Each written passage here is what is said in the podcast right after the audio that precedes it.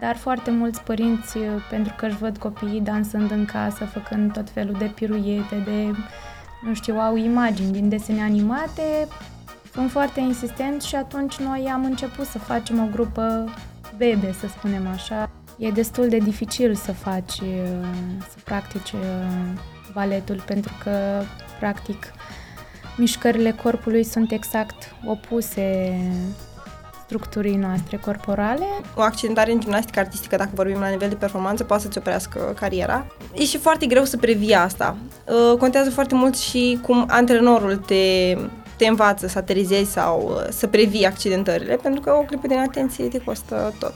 Uh, costumele de balet se creează um, extraordinar de greu, adică durează ca să poți face un tutu de balerină, durează de la 30 de ore în sus da? Încălțămintea cum se numește? Avem uh, două opțiuni la balet, sunt demi-poantele și poantele. Demi-poantele sunt um, acele, acei flexibili, noi numim în sală, care practic copiii stau pe vârfuleț uh-huh. Uh-huh. și poantele sunt uh, celebrele poante cu care toate fetițele își doresc să danseze atunci când cresc mari, care practic stai doar în degețele și au acea întăritură care acum este mult mai uh, mai ușor de, de lucrat pe ea.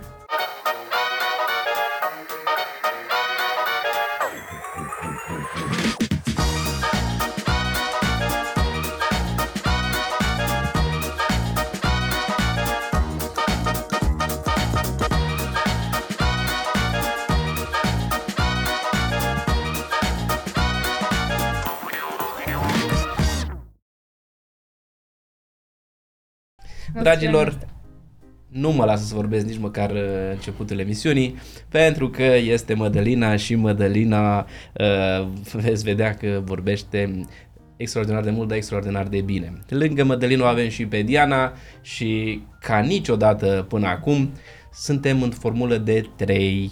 Cred că o să vorbesc foarte puțin eu, chiar dacă îmi place mie să vorbesc foarte mult, nu cred că o să am loc. Pentru că ele, ele sunt antrenoare în momentul în care ești antrenor, vorbești mult, trebuie să educi pe ceilalți, trebuie să înveți uh, și sunt obișnuită uh, cu asta, dar au povești interesante pentru că ele fac gimnastică și balet.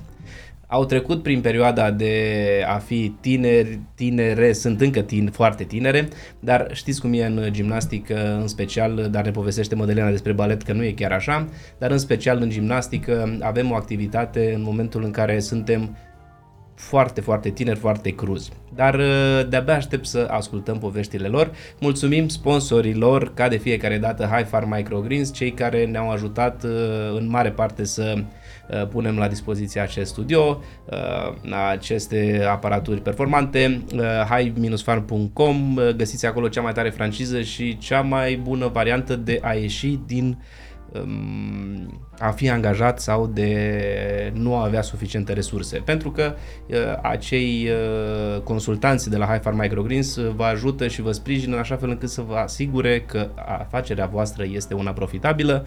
În același timp mulțumim și DetoxMed pentru sucurile nepastorizate și presate la rece care ne fac mai sănătoși. Vedeți site-urile lor și în descriere și uh, acum rulează pe ecran, dar uh, intrați și vedeți ceea ce fac ei acolo subscribe, like și share, comment, îmi spun colegii că trebuie să spun și eu. Um, sunt cerșetor pentru că astfel putem duce și noi acest canal mai departe, acolo unde trebuie să ajungă și îi este locul. Bine ați venit, dragilor! Te-am găsit! Bine te-am găsit și mulțumim pentru invitație! O mare plăcere să vă avem astăzi aici. Prima dată în formulă de 3, nu știu cum să gestionez situația, dar sunt convins că mă ajutați voi.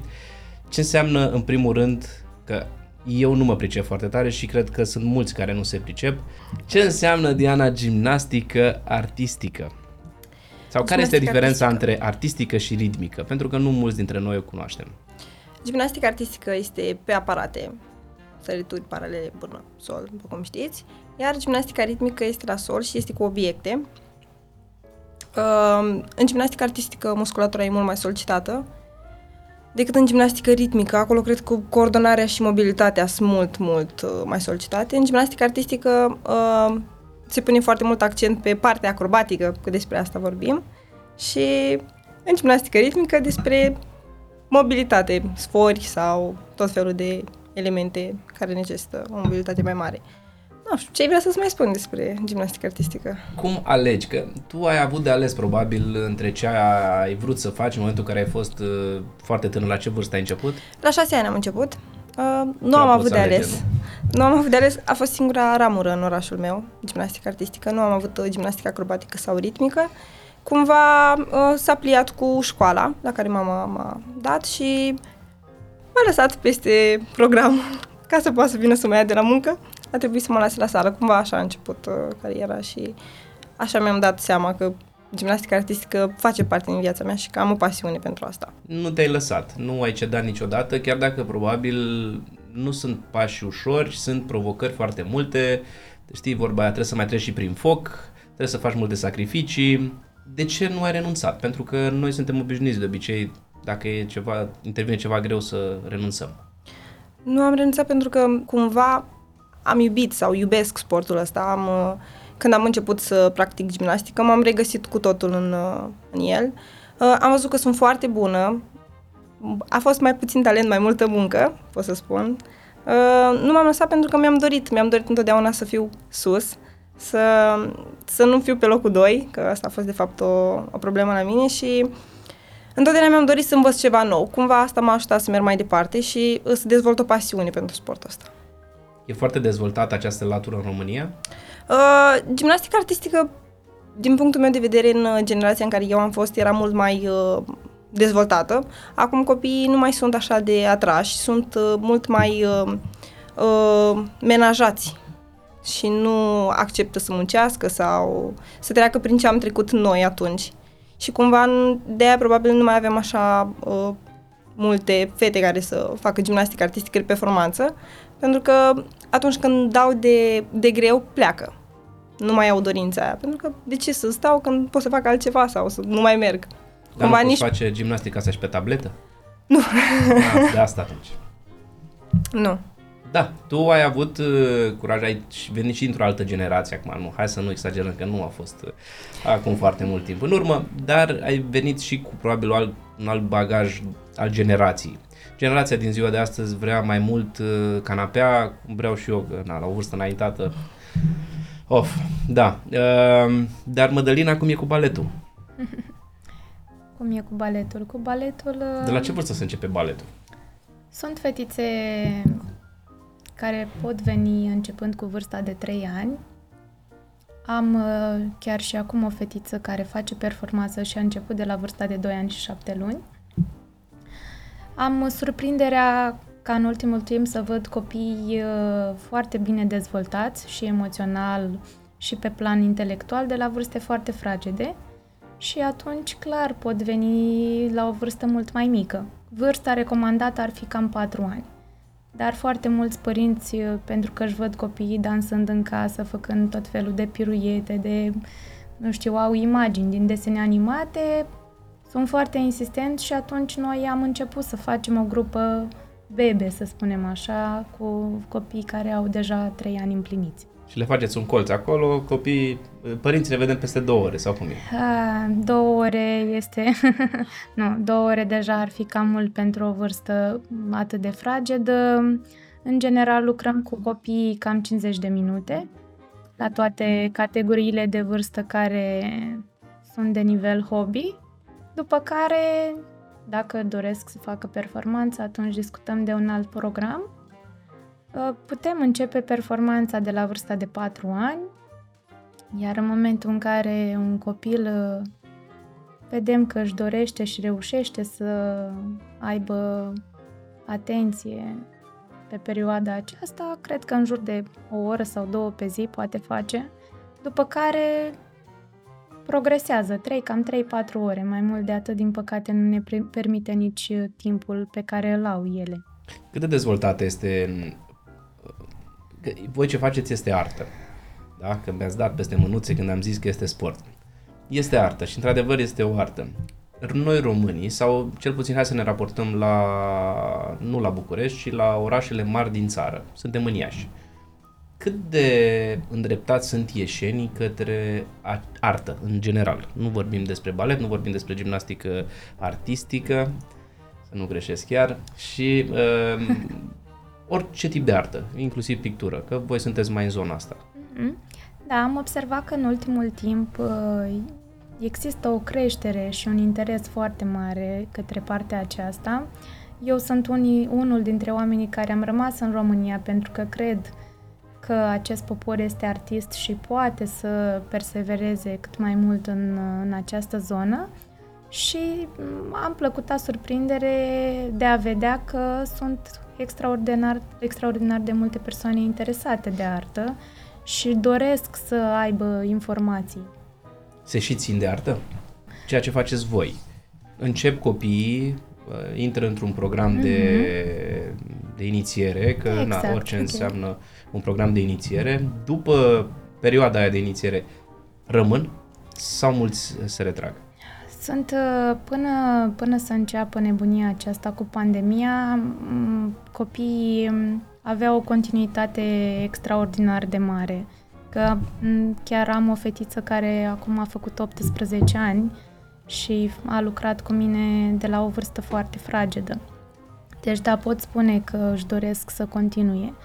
Dar fiecare copil are drumul lui în viață și în principiu la categoria aceasta hobby vin pentru postură, pentru grație, pentru a se feminiza, pentru a asculta o muzică de calitate și pentru că eu asta vreau să le insuflu, că atunci când pleacă de la mine, măcar, ok, nu fac performanță, dar să plece cu... Un plus. Exact, exact. Și cu o educație diferită față de ceilalți copii care au alte activități.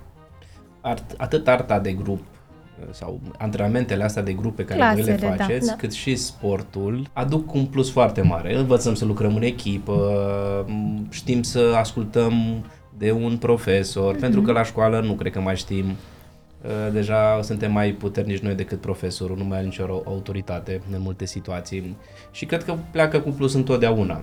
Cât de mare este îndreptat, cât de mult se îndreaptă Diana copiii către performanță și cât se îndreaptă către acel plus, o postură, o activitate. Se îndreaptă și către performanță mulți din ei, dintre ei? Uh, eu acum în uh, Iași uh, predau gimnastică mai mult de întreținere. Uh, gimnastica pe care eu am practicat-o uh, nu poate fi dusă la un nivel de performanță până când nu avem o sală dezvoltată cu aparatură specială pentru, pentru asta. Uh, acum stăm doar pe partea de acrobatică la sol. Uh, copiii sunt foarte uh, doriți, vor să facă și dar momentan aici, cel puțin în Iași, în momentan nu putem vorbi de performanță din punctul meu de vedere la gimnastică artistică. Pe alte sporturi unde vorbim de ritmică, balet sau așa mai departe, da, putem vorbi de performanță, dar în cazul meu nu. Nu văd copii care chiar dacă și-ar dori, n-ar putea momentan să facă gimnastică de performanță. Bine. Gimnastică artistică. Zona privată nu cred că ar putea interveni prea mult pentru că sunt costuri mari, exact. Foarte, exact. un număr foarte mic de copii și nu ar putea, n-ar putea face o susține o afacere. Chiar dacă nu vrei să faci foarte mulți bani, dar trebuie să o susții. Ai o chirie, ai niște aparaturi de amortizat mm-hmm. și așa mai departe. Corect. Nu poți face. Autoritățile statului nu se implică prea mult? Aici o să intervin eu puțin. Te rog! um, Momentan, nefăcându-se în partea asta a Moldovei decât în Bacău, cred, da.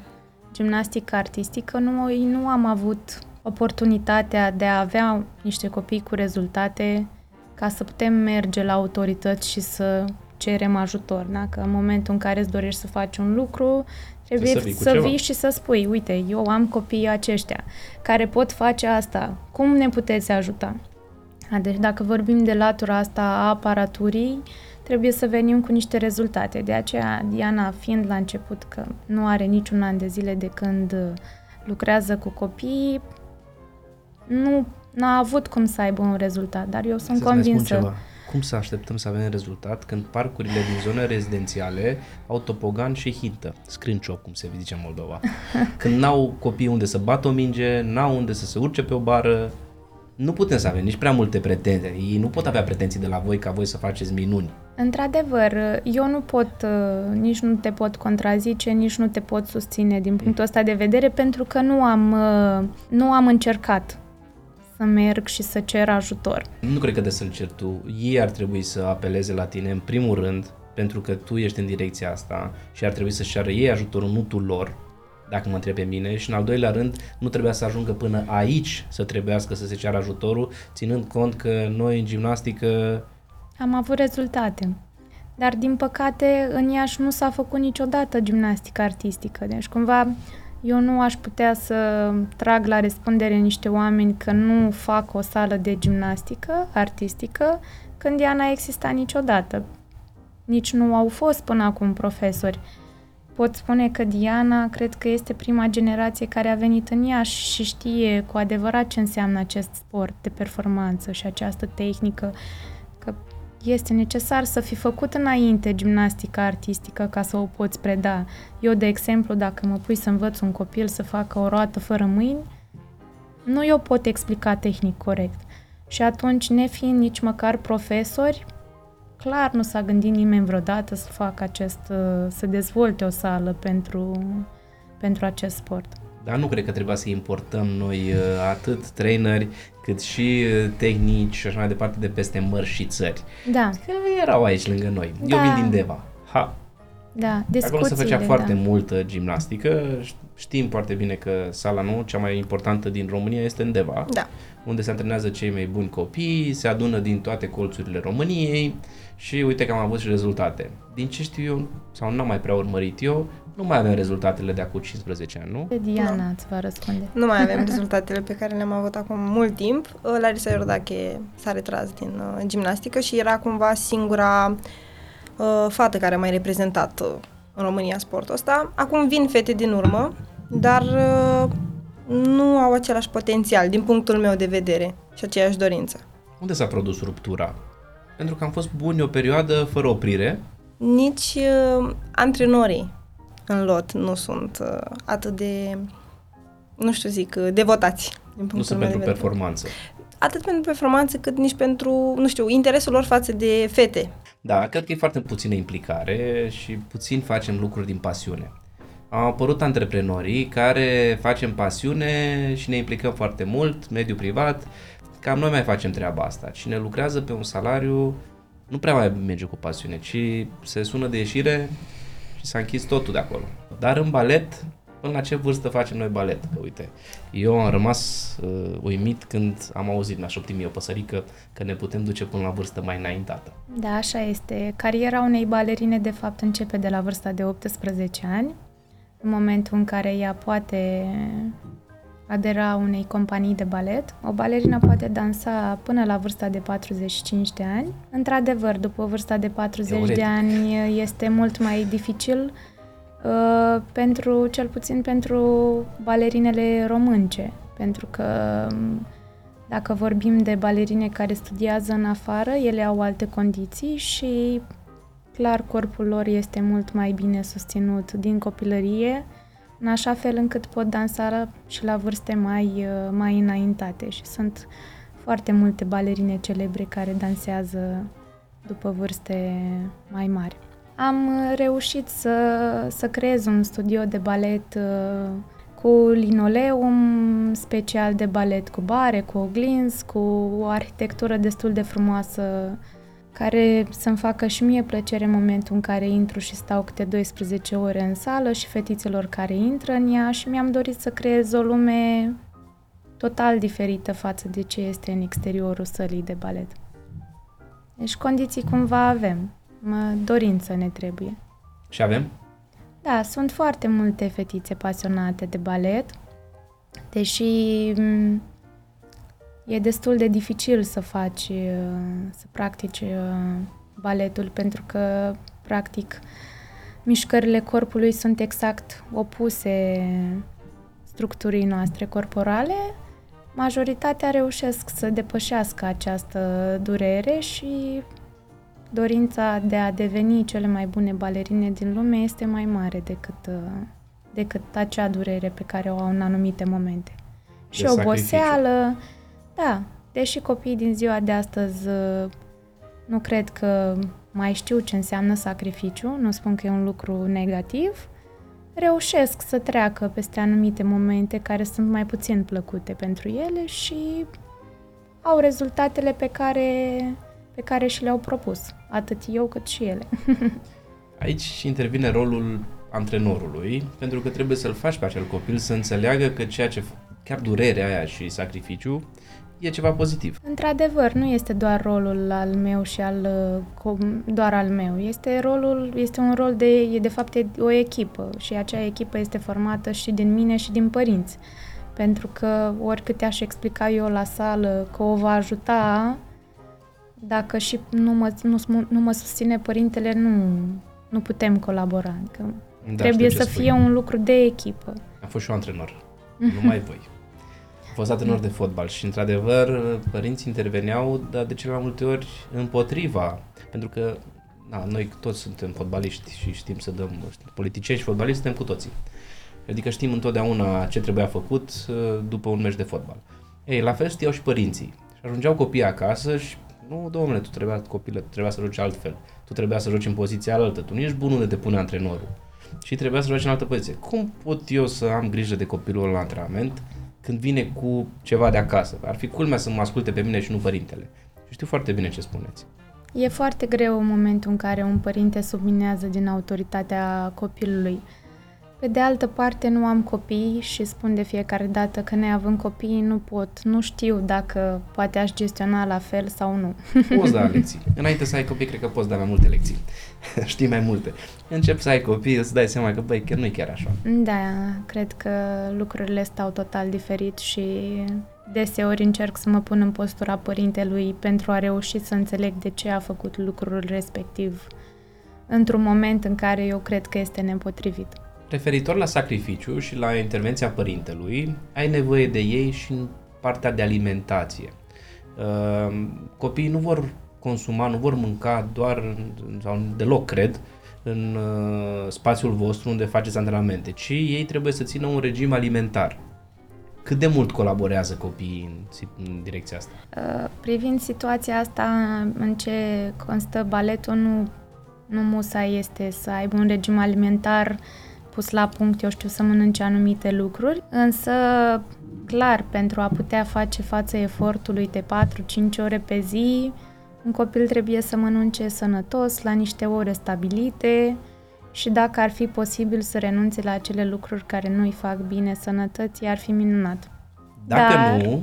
Dacă nu se poate, atunci cumva ne dăm silința să explicăm, care sunt dezavantajele și cât de mult, de exemplu, îi face rău zahărul, pe care dacă îl mănâncă, dacă mănâncă dulciuri foarte des, îi scade și din energie, clar apar acolo niște probleme cu kilogramele și atunci nu prea reușim să ne ținem performanța pe linie de plutire. Dar, în general, reușesc să, să mă înțeleg destul de bine cu părinții pe, pe linia aceasta și ei țin cumva aproape copiii privind uh, partea aceasta de, de, de mâncare. Deși sunt mămici, mămici care gătesc foarte bine și atunci acolo e puțin mai, uh, mai diferit. Cât de predispuși sunt copiii la accidentări? Cât de mult îi afectează accidentările în a veni și mâine la antrenament cât de mult îi sperie treaba asta? Dacă e să vorbesc din punctul de vedere al baletului, în ultimul timp noi tot am căutat colaborări cu diferiți kinetoterapeuți pentru a reuși să le ținem uh, corpul copiilor pe o linie de plutire. Într-adevăr, o accidentare înseamnă o stopare a performanței, pentru că în momentul în care un copil are dureri extraordinar de mari, cel puțin la balet este foarte greu să mai poți face acele elemente sau să mai dansez. Și atunci va fi necesară să, necesar să oprești uh, orele de balet. Mă bucur că până acum nu am avut parte de, de asemenea accidentări și mm, cumva cu ajutorul părinților, cu un masaj, cu diferite exerciții de a îndrepta postura care este practic contra corpului omenesc, am reușit să nu să nu avem niciun rezultat uh, din acesta negativ. Dar dacă s-ar întâmpla, cu siguranță acel copil trebuie să facă o pauză, iar la balet este destul de dificil să reiei. Practic, în momentul în care faci o pauză mai lungă de două luni de zile, revii de la momentul de la care ai început. Adică nu de Rămâi unde cu ai... teoria. Da, în mare parte da. Sunt, mai sunt câteva calități. Dacă acel copil este nativ, este talentat, atunci uh, revenirea este mult mai ușoară. Dacă este un copil care nu a venit uh, cu aceste calități la pachet pentru balet, clar va fi mult mai dificil. Și calciul ăla din se contează, nu? Că trebuie să regenereze și nu mă Sunt pricep la medicină, calciu, doar am mai auzit și eu. magneziu, foarte multe lucruri, dar uh, prin alimentație părinții reușesc să susțină destul de bine și clar uh, sunt convinsă că mai au și câteva vitamine. La voi, Diana, la gimnastică, cum e? Se accidentează mai mulți copii la voi sau la balet? Acum nu au uh, cum să se accidenteze, adică avem elemente foarte ușoare, dar uh, gimnastica artistică e un, e un sport care e foarte predispus la accidentări și vorbim de accidentări, accidentări foarte grave care pot opri cariera unei sportive. La mine, eu nu văd, uh, copiii sunt foarte atenți, sunt foarte ascultători, nu văd că ar putea să se accidenteze. Da, sunt care mai vin loviți din parc sau am dat cu cotul în masă sau ceva și vin cu dureri, dar uh, o accidentare în gimnastică artistică, dacă vorbim la nivel de performanță, poate să-ți oprească cariera. E și foarte greu să previi asta. Uh, contează foarte mult și cum antrenorul te, te învață să aterizezi sau uh, să previi accidentările, pentru că o clipă din atenție te costă tot, să zic așa. Mulți ani de muncă. Da, mulți ani de muncă. Referitor la performanță, cât este România de dezvoltată în, pe tema de concursuri și de evenimente de genul?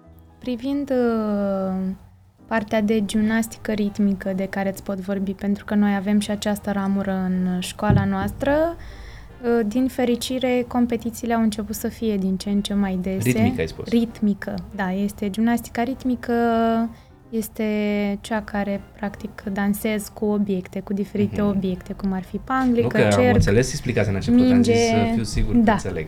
Dar uh, doamna care este uh, directorul federației face o treabă destul de bună de, de mulți ani și a reușit să ducă acest sport la un nivel destul de, de înalt uh, ca și performanță. A dezvoltat foarte bine, este un bun uh, manager, chiar uh, a fost probabil uh, cea mai bună alegere pe care ei au putut să o facă. Privind baletul și aici vorbim uh, clar de o dezvoltare masivă, aș putea spune, a competițiilor și la nivel uh, național cât și internațional sunt foarte mulți copii care fac balet. Dacă, mm, nu știu, acum câțiva ani uh, într-o competiție la o categorie de vârstă erau 10-20 de copii, anul acesta mm, noi mergem la IAGP. IAGP este unul dintre cele mai bune concursuri din lume de balet pe categoria de vârstă 9-16 ani. Ei uh, sunt unii dintre companiile care dau cele mai multe burse pentru tinerile talente. Iar anul acesta, în finala care se ține în America, au fost 200 de copii au concurat la categoria unde eu am participat cu, cu fetița cu care lucrez. Iar în semifinale, semifinalele se țin și în Europa. Anul acesta noi am fost în Italia, au fost la fel 200 de copii la categorie de juniori și cred că undeva la 100 de copii la categorie de precompetitiv, fetițe cu vârste cuprinse între 9 și 11 ani. Am venit cu medalii? Chiar acum am venit, m-am întors acum o săptămână de la o competiție cu o fetiță asta acum ca să laud copii, că pot spune că la partea aceasta nu prea sunt uh, nu prea sunt lăudați uh, copiii care chiar muncesc și nu prea se Nici știe de mediatizați ei. prea mult, nu? Nu, din păcate. Avem o fetiță care a fost acum uh, la campionatul mondial de dans care se numește Dance World Cup și a reușit să fie locul întâi mondial la vârsta de 8 ani și a câștigat în gala celor mai buni dintre dansatori pe categoria ei, a câștigat și acolo gala, a luat uh, cum ar fi tot un premiu întâi. Doar la vârsta de 8 ani, cu cei mai buni copii din lume. Foarte tare. Da. Și vă felicit. E, dacă mă aduceți și premii, ar trebui, cred că, mult mai mult mediatizat. Da, din păcate, baletul nu este atât de mediatizat pe cât ar merita și pot spune că este o muncă fără limite la, la niște vârste extrem de fragede. Acești copii nu prea sunt susținuți nici mediatic, nici din mai multe puncte de vedere. Avem idoli? Clar, copiii au idoli întotdeauna. Sunt, se uite la tot timpul la diverse spectacole și își doresc să devină ca acele balerine. Asta ar trebui să le întreb pe ele, că ți-ar spune fiecare în parte. Păi cam ăștia ne țin în viață, de obicei. Ăștia ne țin în, în, în intensitatea sportului, artei. Da. Vrem și... să ajungem ca... Avem nevoie de niște exemple. În general, fetițele au un target de a ajunge în primă fază la o școală, anume și când mă refer că își doresc să ajungă la o școală, mă refer la o școală din afară, care are foști balerini cu rezultate foarte bune, după care își doresc să ajungă în companii mari de balet, să danseze. și gimnastică? Ce își doresc copiii? La fel mai, și copiii au exemple. Idol, nu? În gimnastică mai ales există mulți în România. Da. Chiar de la Nadia Comănici, pe care toată lumea o cunoaște, uh, și Larisa Iordache este un exemplu acum pentru noua generație. Uh, din punct de vedere al concursurilor, uh, pe lângă naționale, școlare și uh, concursurile cunoscute în, uh, în gimnastică artistică, au început să facă cupe pentru micile talente sau să caute fetițe în diferite uh, orașe. Cumva o inițiativă din partea lor este pentru a găsi ceva, un potențial în copii, dar uh, copiii nu mai sunt uh, dornici acum. Copilul vrea să meargă la, la balet uh, Mădălina sau părintele? Cine face presiune? Copilul spune, mami, vreau la balet sau uh, părintele spune, mami, de mâine mergem la balet? Nu. Uh, în ultimul timp spun cu sinceritate că majoritatea copiilor spre 90 și un pic la sută vin fără a fi împinși. De ce îi spun? Poate văd la colege sau poate văd în desene animate, cum am mai spus, și spun, eu vreau, vreau să fac balet. Poate ne știind ce înseamnă exact baletul. Ulterior, dacă e să discutăm despre și când te apuci de un lucru, trebuie să-l duci până la capăt. Atunci poate intervin părinții, dar nu mi se pare un lucru forțat. Eu am o vorbă, nici ție dacă îți place un fel de mâncare, nu poți să-l mănânci în fiecare zi, nu? Sau de două ori pe săptămână, timp de câțiva ani. Și atunci, clar, intervine părintele și spune, uite, mai mergem până la spectacol, să spunem, că ăsta e targetul celor care fac hobby, sau până la concursul acela. Dacă n-ai să mai vrei tu, pă, e în regulă, nu te mai ducem. Și am avut uh, plăcuta surpriză să văd chiar așa este. Adică nu copiii care nu și-au mai dorit să vină, nu au fost forțați. Eu știu că sunt foarte multe discuții pe tema aceasta că copiii sunt, ar fi forțați de părinți, forțați de părinți să facă anumite activități. Nu pot să spun în alte domenii că nu este adevărat, dar în ce am văzut eu în ultimul timp, părinții sunt exact opusul, adică ei prima oară când vin la mine la sală îmi spun nu noi o aducem, dacă vrea să facă și își dorește, o, o aducem cu, cel mai mare, cu cea mai mare plăcere. Dacă nu, atunci noi nu o forțăm. Chiar în ultimul timp mi se pare că se duc mai mult spre latura asta. Nu o forțăm, nu o forțăm, nu o forțăm. Că nu, nu fac presiune pe copii. În ce direcție credeți voi că ne îndreptăm cu aceste două discipline? Privind, uh, privind baletul, el este o, într-o creștere ascendentă mm, și sunt convinsă, chiar astăzi discutam uh, cu una din balerinele operei române, că avem mai mulți copii acum buni față de acum 4-5 ani, cu mai multe calități, chiar apar uh, niște copii care par a fi pictați pentru a face, pentru a face balet și n-au, sunt fără cusur. Nu, nu le găsim uh, vreun minus, ca să pot spune așa.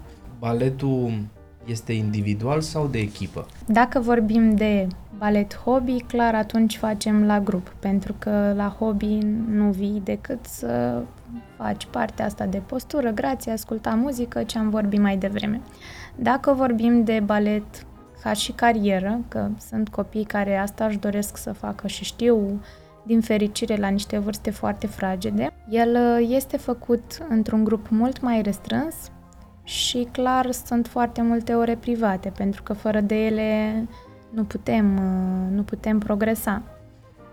Când uh, ajungem la nivel profesionist, da, ca și dansator și dorim să, să profesăm în această arie, atunci, clar, poate fi și prin balerine, poate fi și la nivel de ansamblu, atunci când dansez într-un grup. Deci sunt, sunt opțiuni. Baletul poate ajunge ca disciplină în Olimpiadă? Nu, pentru că baletul nu este un sport. Trebuie neapărat să fie sport să participe în Olimpiadă? Exact. Da? Sunt competiții la același nivel ca Olimpiada în lume. Uh-huh. Uh, unul dintre ele ți l-am pomenit mai, de, mai devreme, IAGP, și celălalt este Prix de Lausanne, care este de la 16 ani în sus. Ele sunt la același nivel. Într-adevăr, nu sunt la fel de mediatizate, dar uh, nivelul competițiilor este unul foarte bun și sunt foarte multe probe ca, ca să poți ajunge să concurezi în acele competiții. Întreb pentru că multe dintre discipline au prins o latură de asta comercială. Adică s-a trecut pe niște principii doar ca să se câștige mai mulți bani. În sens, să fie niște drepturi TV mai scumpe și au fost introduse și fără să le fie locul. De exemplu, o disciplină ca baletul, de asta am și întrebat. Da, într-adevăr, eu da, înțeleg ce, ce vrei să-mi comunici, doar că nu și-ar mai păstra puritatea dacă ar fi atât de, de mediatizat. Până la urmă, a avea privilegiu să vezi un balerin cum dansează este total diferit față de momentul în care mergi și, și, de exemplu, te duci pe un stadion să vezi un meci de fotbal. Nu ai putea corect să vezi un balerin pe stadion, corect. în Iași ai spus că avem gimnastică ritmică mm-hmm. de ceva timp. Sigur. Cât de bine stăm la gimnastică ritmică? Sunt uh, eu de la vârsta de, de 10 ani m-am retras uh, din, uh, această, din acest sport pentru că... Nu vreau să mă gândesc la ce vârstă ai început. De la 3 ani am început dacă, să, să practic ace- acest sport. Mm, nu am renunțat pentru că nu mi-a plăcut, ci pur și simplu pentru că mi-am dat seama că pasiunea mea este pentru balet și eram pur și simplu uh, fascinată de tot ce se întâmplă și am cerut, eu am cerut să fac, uh, să fac balet și mama mea chiar uh, a făcut extrem de multe sacrificii pentru a mă ajuta să, să particip la clasele de balet. La nivel competițional știu că sunt rezultate foarte bune, avem extraordinar de multe fete exact chiar și din, uh, din categoria mea de vârstă um, dacă mi-amintesc bine, din Iași este Andreea Ștefănescu, care mm, a avut rezultate extraordinar de bune și acum cred că este, a fost o, o fetiță Laura Aniței și um, Andreea Verdeș, care încă mai concurează și știu că au rezultate destul de, de bune. Dar Iașul a fost întotdeauna pe ramura aceasta a gimnasticii ritmice destul de, la un nivel destul de bun. Peste ce se întâmplă în alte orașe din România sau uh, noi în general în România suntem buni pe partea asta? Uh, nu, sunt, sunt copii uh, cred că și mai buni din alte orașe și pentru că au uh, probabil și alte posibilități pentru că și aici uh, din păcate se lovesc de problema asta cu spațiul, cu calitatea lucrurilor pe care o au, pentru că este foarte greu să faci investiție.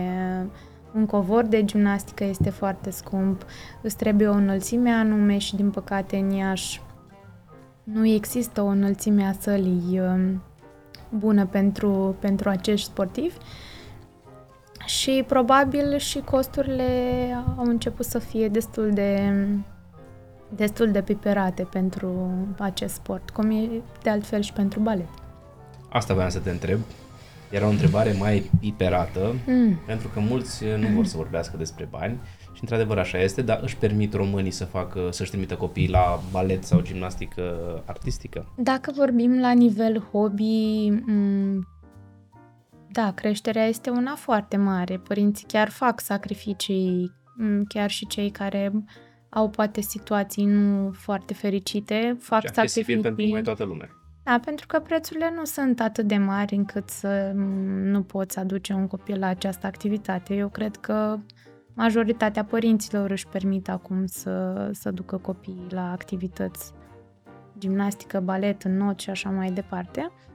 Uh, privind performanța, da, într-adevăr, când vorbim de performanță, costurile sunt diferite și nu mă refer neapărat uh, la abonamentul pe care trebuie să-l plătească pentru clasele de balet, cât vorbim despre costumații, competiții, în balet sunt foarte multe workshop-uri la care trebuie să particip și aici vorbim de foarte mulți bani. O disciplină bani. foarte scumpă pentru performanță. În general, arta nu este pare, scumpă. Nu pare. Dacă vorbim despre îmbrăcăminte, nu este atât de mm. complicat, nu e ca la schi, e sumară. Costumele de balet uh, se creează um, extraordinar de greu, adică durează ca să poți face un tutu de balerină, durează de la 30 de ore în sus. Asta înseamnă un cost foarte mare de manoperă și plus materialele care sunt foarte scumpe, tot felul de pietricele și așa mai departe. Adică nu tot ce vezi tu acolo așa care ți se pare foarte simplu de făcut, ă, este destul de greu ca și manoperă și materialele sunt foarte scumpe. Nu, nu poți se spune... manual, nu? Da. Exclusiv. E, m- Cu excepția celor foarte ieftine. Clar, tot ce vezi partea aceasta de uh, acum poate mă de prietena mea care ne face costumele și eu nu o să pronunț corect, tot ce înseamnă partea de pietricele, tot ce înseamnă partea de dantele, ele sunt cusute manual. Tutuurile se um, cos în mașină, dar um, se cos la o anumită dimensiune, la centimetri, trebuie să stai să pliezi fiecare... Pot întreba ce e un tutu? Tutu este acea fustiță dreaptă ah, okay. da, pe care o vedem în spectacolele acestea mari când sunt convinsă că ai, uh, că ai fost uh, la am un văzut, spectacol am văzut, de balet. Dar n-am fost. Da. Recunosc că n-am fost, dar m-aș duce. Dar încălțămintea cum se numește? Uh, avem două opțiuni la balet, sunt demi-poantele și poantele. Demi-poantele sunt um, acele, acei flexibili, noi numim în sală, care practic copiii stau pe vârfuleț uh-huh. Uh-huh, și poantele sunt uh, celebrele poante cu care toate fetițele își doresc să danseze atunci când cresc mari, care practic stai doar în degețele și au acea întă- întăritură care acum este mult mai ușor de, de lucrat pe ea. E nevoie de mult antrenament să stai pe vârfuri? Cum să nu? E nevoie Ani? de dar um, noi... Sau um, zile. nu, este nevoie de ani, clar, absolut, și este de o anumită și de o anumită vârstă nevoie, dar nu poți urca în poante până ce nu ai o bază extraordinar de bună. A, deci nu e de, încă de la început. Nu. Baletul se începe în primii ani la flexibil, la demi-poante, cele care nu stai în poant, stai pe vârfulețe, după care de la vârsta de 12 ani noi este indicat și din punct de vedere medical să urci în poantă. Pentru că ai nevoie de o anumită musculatură, de un anumit echilibru și multe alte lucruri și multe ore de antrenament. Ca să ai o stabilitate în poant, este vorba de foarte multă muncă. Tu ești, până la urmă, tu mi-ai spus că nu ai copii, dar ești părintele tuturor fetițelor care sunt în sala Prime Agency. Și, da. în primul rând, ești părintele umbrelei copiilor, adică în special al școlii. Ești exact. părintele școlii, este copilul tău, este sufletul tău acolo pentru că te-ai dedicat foarte mult da.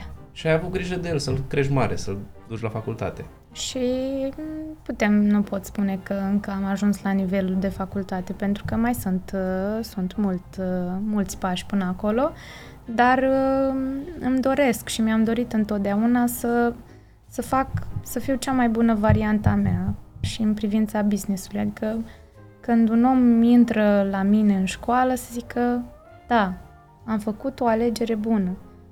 Mă bucur că am colaborat cu tine, Mădălina, să mă bucur că copilul meu a făcut balet cu tine și dacă stau să mă uit prin mesaj, momentan... Uh, încă mai găsești, nu? Da, și încă mai primesc și de fiecare dată când mă întâlnesc cu un părinte, îmi spun, nu că e fetița mea, dar să știi că dintre toate cum stă cu spatele, cum merge, cum se așează pe scaun, se face diferența că a lucrat cu tine și făcut balet. Și eu nu pot decât să mă bucur, adică chiar dacă acel copil nu, nu a ales ca pasiune să continue cu, cu baletul și sunt foarte mulți copii care se duc pe diferite um, laturi, adică nicio treabă n-au cu, cu ramura aceasta.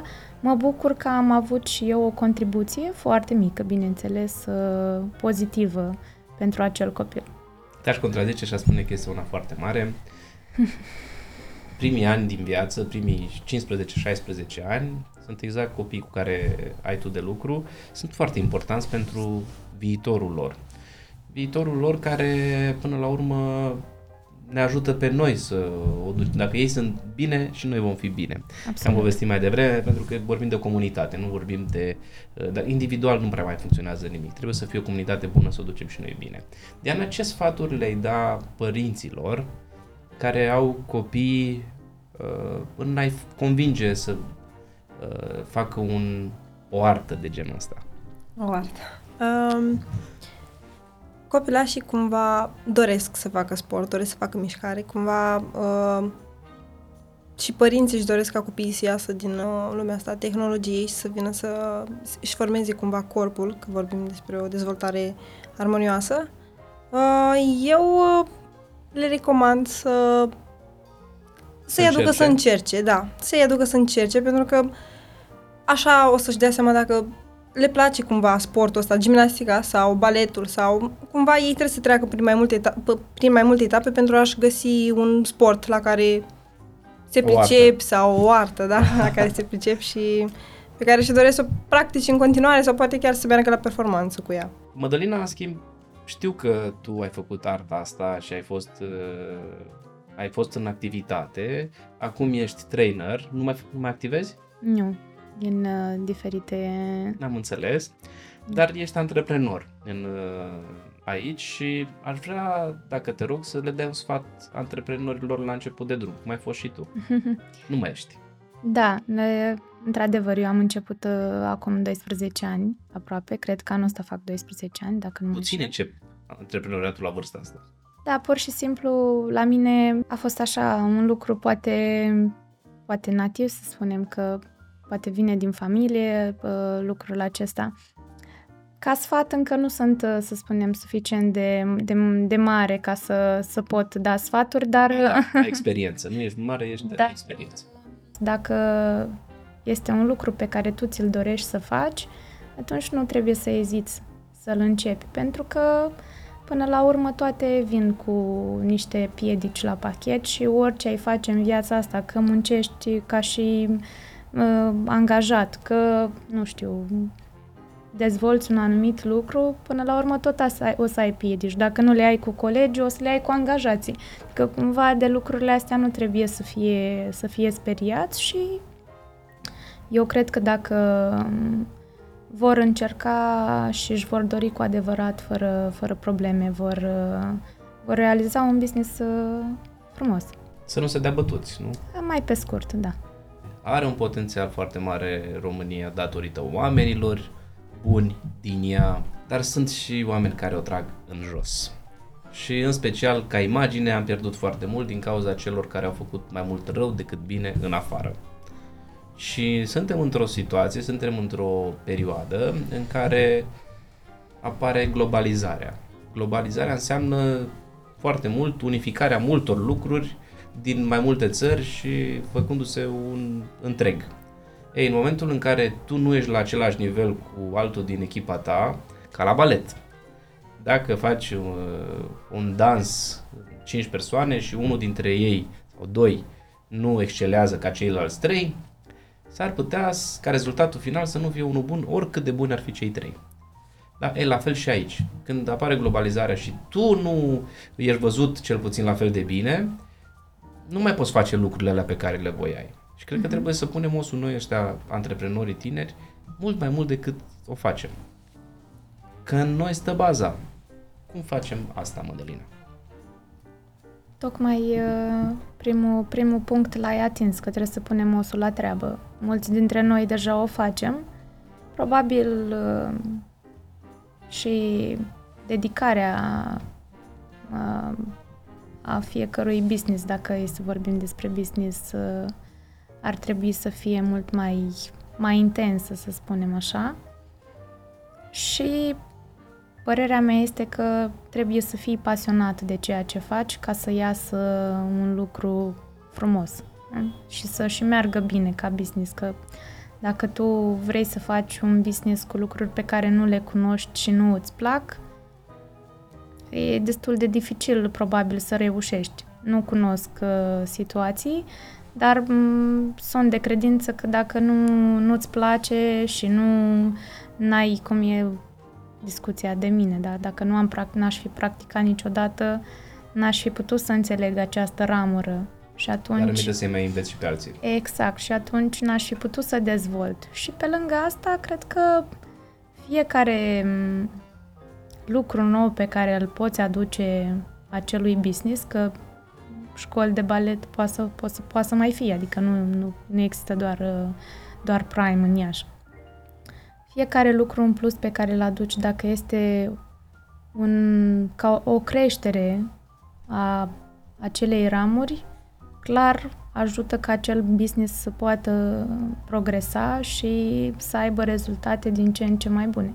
Eu cred că de fiecare dată când facem treaba bună, cred, sunt convins că am mai spus-o, dar repet, ehm, de fiecare dată când faci treabă bună, te dedici și faci cu pasiune ceea ce spui, chiar dacă unii eh, mentori în antreprenoriat spun eh, e o greșeală să faci din pasiune. Nu e deloc o greșeală să faci din pasiune, pentru că trebuie să, într-adevăr, nu doar pasiune. Trebuie să-ți faci niște calcule, pentru că până la urmă faci o afacere. Trebuie să ai grijă și de alte aspecte. Dar de obicei când o faci de, din pasiune și nu cedezi, pentru că sunt hopuri. Absolut. Că vorbim de afacere și în afacere sunt hopuri foarte multe. Nu vei avea eșecul ăla final. Întotdeauna vor fi beneficii și iar banii sau partea financiară va fi o consecință a lucrului bine făcut. Nu văd un antreprenor care să facă ceva din pasiune să nu ajungă la rezultate bune financiare. Nu cred că există business care să nu aibă o cădere la un moment dat. Pentru că um, uneori poți să... Dar mai ales succes. Exact, uneori poți să gândești un lucru și imaginea respectivă pe care tu ți-ai creat-o să nu se potrivească cu a consumatorului dacă vorbim despre servicii și clar vor fi intervenții uh, la nivel financiar, dar nu cred că ăsta este motivul pentru care tu trebuie să dai un pas înapoi și să nu continui cu, cu visul pe care îl ai, că până la urmă uh, businessul se naște dintr-un vis, nu că vrei să faci ceva anume și atunci, clar, trebuie să ai continuitate și să cauți o manieră prin care să rezolvi situația respectivă și să mergi mai departe. Perfect. Ne-a mie, unul mi-a făcut foarte mare plăcere să, să vă am aici. Am învățat foarte mult ce înseamnă diferența între sport și artă, chiar dacă în mintea mea era cam același lucru, gimnastică, balet, cam același lucru, sunt niște poziții altfel față de alte sporturi, dar uite m-ați învățat și cred că nu doar pe mine, ci și pe cei care ne-au urmărit. Le mulțumim încă o dată sponsorilor și le mulțumim uh, celor două minunate artiste și uh, fostă sportivă de performanță uh, că au fost alături de noi și le mai așteptăm. Mulțumim, ne-a făcut plăcere și sperăm că, că ca pe viitor să poate să venim și cu copii care, care au rezultate și să vorbească ei uh, pentru că informațiile date de copii pot fi mult mai, uh, mai pure și mai, uh, mai productive pentru noi, adulții, care suntem atât de zăpăciți uh, în fiecare nu zi. ca și cum noi le-am fi înflorit, Doamne ferește, noi nu, am nu. spus da. realitatea și exact cum le simțim da, noi. Sigur. Mulțumim că ați fost din nou alături de noi la It's Complicated and Funny cu Alex Vasiu și de-abia aștept să ne întâlnim data viitoare, marțea viitoare, cum la fiecare, în fiecare zi de marți la ora 7 suntem prezenți. Salutări tuturor și numai bine!